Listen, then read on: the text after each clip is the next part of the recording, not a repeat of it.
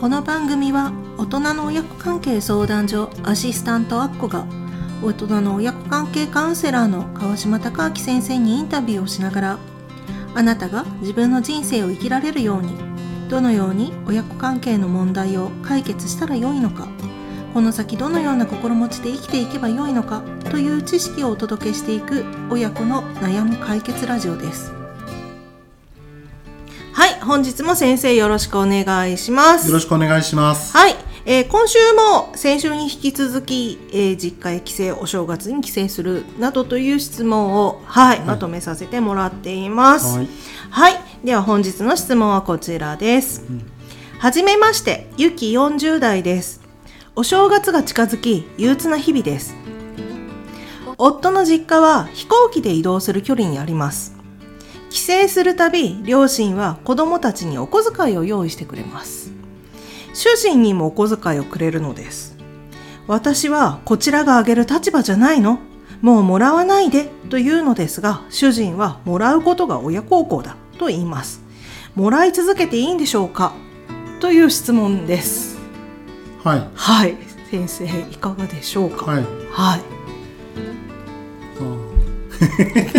あちょっと親子関係のそういう悩みはいとまたちょっとし違うかもしれませんが、はい。はいつまでもまあ。息子にていいのか。うん、息子にうんお小遣いをくれる両親、いいか悪いかっていうよりも、はいその旦那さんがどういうし心境でそのお金をもらってるかですよね。あでもご主人はほらもらうことが親孝行だいや、それがね、はいなんかその依存心のようなうん。心理状態でお金もらうんだったら、それはうん。害があるだろうなと思うんですよ。依存心があるというのは例えばうん。あの自分の力で生きていく。はい。じゃあお金も自分で稼いで、そのお金の範囲で生きていく、はい。はい、それがいわゆる自立心なんですそうですね。はい。でもなんかそのお金もらえるから働かないとかねああそれは依存心じゃないですか、はいはいはい。はい、というような依存心があってお金もらっていてね、うん。なんならもうなんかお正月ってお金もらえる日みたいな。あ ーなるほど。じゃあ実家に帰省すればお小遣いくれるしそれ当てにできるし、ってそうそうそうそういう。気持ちがあるそれではい。ちょっと豪華なご飯食べれるつ前提とかね、はい、好きな趣味のものが買えるるよととかね。かとか。はい、まあ、そのお小遣い程度じゃ何も人生変わらないんだけども、はい。これが例えば親の遺産があるからあじゃあ自分はこの年齢でリタイアしようとかね。それはちょっとやっぱ害があるなと思うんです。なるほど。はい。そう。だから、いいか悪いかって今この情報量でなかなか決められなくて。そうですね。まあちょっと情報量はちょっと少なめなのかもしれませんが、まあでもご両親は好意でねきっとなかなか会えないからっていう好意でまあ承認欲求だと思いな、ますよ。はなんかやっぱり久しぶりに会って、い、うんじゃあ子供たちのために何かこうや、自分たちが役立てないかってなったら、うん。まあ、手っ取り早いのはお金ですよね。そうですね。はい、別にだから見返り求めてるうわけではないのかもしれないけうど、ん。それをもらう旦那さんの心理状態。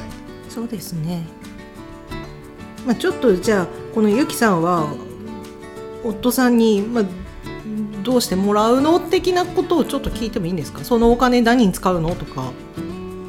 まあ普段の生活態度。ちゃんと自分の将来設計してるかなこの人 家族のことをちゃんと責任を持って、ん。じゃあサポートするっていうことをしようとしてるかなとか、うんそれが例えば依い。存傾向が強い男の人って、ん。あの精神的に未熟な人も多いんですが、はい。例えばうん父親でねはい。子供を優先しなきゃいけないのに、うん。自分の趣味ばかりに没頭してるとか、うん。例えばその自分の趣味に子供付き合わせてるかはいとかね、うん。じゃあ一緒に遊び行こうっていう時に子供が楽しめるところじゃなくて自分が楽しんでるとかねあとはもう子供に興味関心がないとか、うん。あとはその妻の気持ちを支えようっていうふうにうん。思わないとか、うんうん。まあ、だから精神的に未成熟な男の人って、ん。結婚して父親になっても夫になっても自分は自分って言ってうんなんかこう一本線引くんですよ。生活スタイル変えないとかっていう人もいますよね。はお金の使い方も変えないとか、いうん、趣味なものをやっぱり買い続けるだとか。そう。あとは、なんかこうこう会社から帰ってくる時。うん。うん家族に何も告げずにご飯食べて帰ってくるとかね。あ。あと帰ってきて、うん。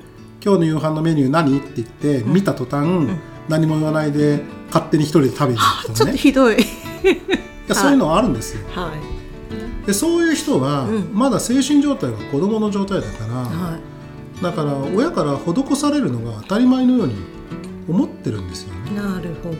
だからちょっと懸念点が、うん。お金をもらうことが親孝行だって言ってる人は、うん。精神未成熟である可能性が高そうだから、ははい。い、だから害があるんだろうな。あで多分、その旦那さんにうん。お金もらわないでよって言っても、うんうんなかなか聞き入れないんだと思うんですよね。そしたらあれなんですかね。でもゆきさんがご両親にもうあげないでっていうのもおかしいですよね。そうだからお金もらうとかもらわないの話よりも、うん。ちゃんと自分の人生に責任持ってるの、うん。家族を支えるあなたは父親なんだよ、うん。夫なんだよっていう、そこら辺の自覚を持たせないといけないんだと思うんですね。でゆきさんは夫さんにまずは一家のまああなたはこの家族を養うんだよっていう支えるんだよっていうところの責任を持ってもらう。そう。そのためには、うん。例えば今のあなたを見ていてとても不安ですとか、ん。じゃあこの先親のお金を頼って生きていくってなった時、うん。親だってこの先病気になるかもしれないし、うん。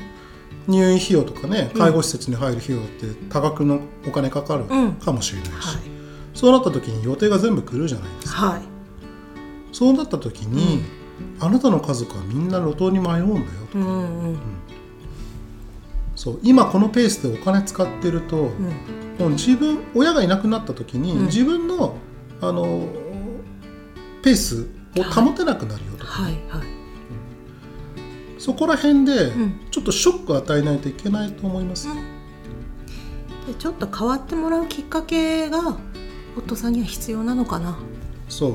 以前にもそういうお悩みを持った方をサポートしたことがあって、はい。その人は、うん。あの腕時計はいはいめちゃめちゃ買うんですよ、はい、旦那さんが、ね、いますよね。腕2本しかないのに。すごい買うんですよ。でなんか書斎らしきものがあるのか、まあ、ウォークインクローゼットの中になんか一角があるらしくて。あのコレクションがあるんですよね。そうそうそうそう、はい。そこにまあ綺麗に並べてあるらしいんです、眺めるのが好きだと。そう。はいでどうしたらいいかって私聞いた時に、はい。じゃあ、ね、一番その旦那さんがショックに思うことって何かな？うん。もうそのサポートしてたのは女性なんですが、はい。家計を見せる。あ。お金。今こののペースでお家のなかお金のそうそうそう。こね、のペースでやっていくと、うん。いつ破綻するのかっていうのをうん。ちゃんと計算して、すごい、そう。見せるっていうのを決めたんですね一緒に、うん、はい。はい、そしたらもう一発でうん。腕時計買うのやめたって言ってたけども、すごい、そう。だから自分のその趣味を、うん。ね、優先したい気持ちは分かるけど。でもそのままいくと家庭家計がねうん。破綻をするっていうことで、うん。やっとそこで自覚が持てたんでしょううんうね、ん。危ないそうですね。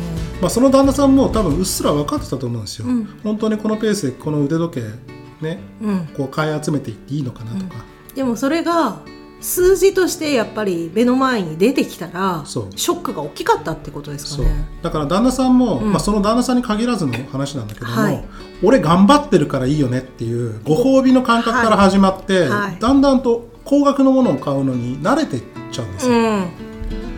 だからここにねご質問いただいた方の旦那さんも、お金もらうことのハードルがどんどん下がっていくはずだから。そうですねそう。それを今度当てにし始めて生活を始めると危ないので、そうですね。あのどうせくれるんだからとかいう感覚にやっぱりなってきちゃうと、少し危険度が増してくるかなっていうところなので、うん。あのその辺はやっぱりゆきさんがちょっとうまくしながらっていうところなんですかね。まあもうゆきさんしかいないですよね。そうですよね。お子さんはね、あのお子さんまだちっちゃいから。ちっちゃいからね。もうお子さんがお年玉もらうのはいいんですよ、うん。だけどこの家族の中でゆきさんしか、うん。今その客観的なね視点を持てないそうですね。でしょうからうん。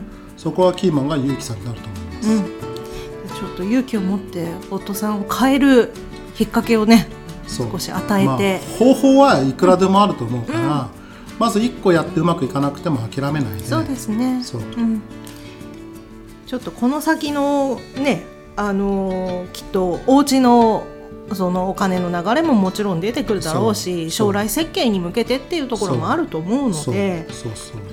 なのでしっかりとねちょっとお二人で方向性きちんと考えてもらいたいなというところですかね。そううん、はい。ということで、はい。少しねこのお正月まあお正こ今回はまあ変わることは難しいかもしれないけど少しずつね夫さんに変えて、ね。変わってもらってっていうところで、はい。はい。本日の先生ありがとうござはいい、ありました。がとうございました。これからも親子関係に関する悩みを解決して自由に生きる人生を手に入れていただけるようにたくさんの情報をお伝えしていきたいと思っています。あなたのお悩みを教えてください。スタンド FM の場合はレターからポッドキャストの場合はホームにお悩みを投稿してください。親子の悩み解決ラジオを本日もお聴きくださりありがとうございました。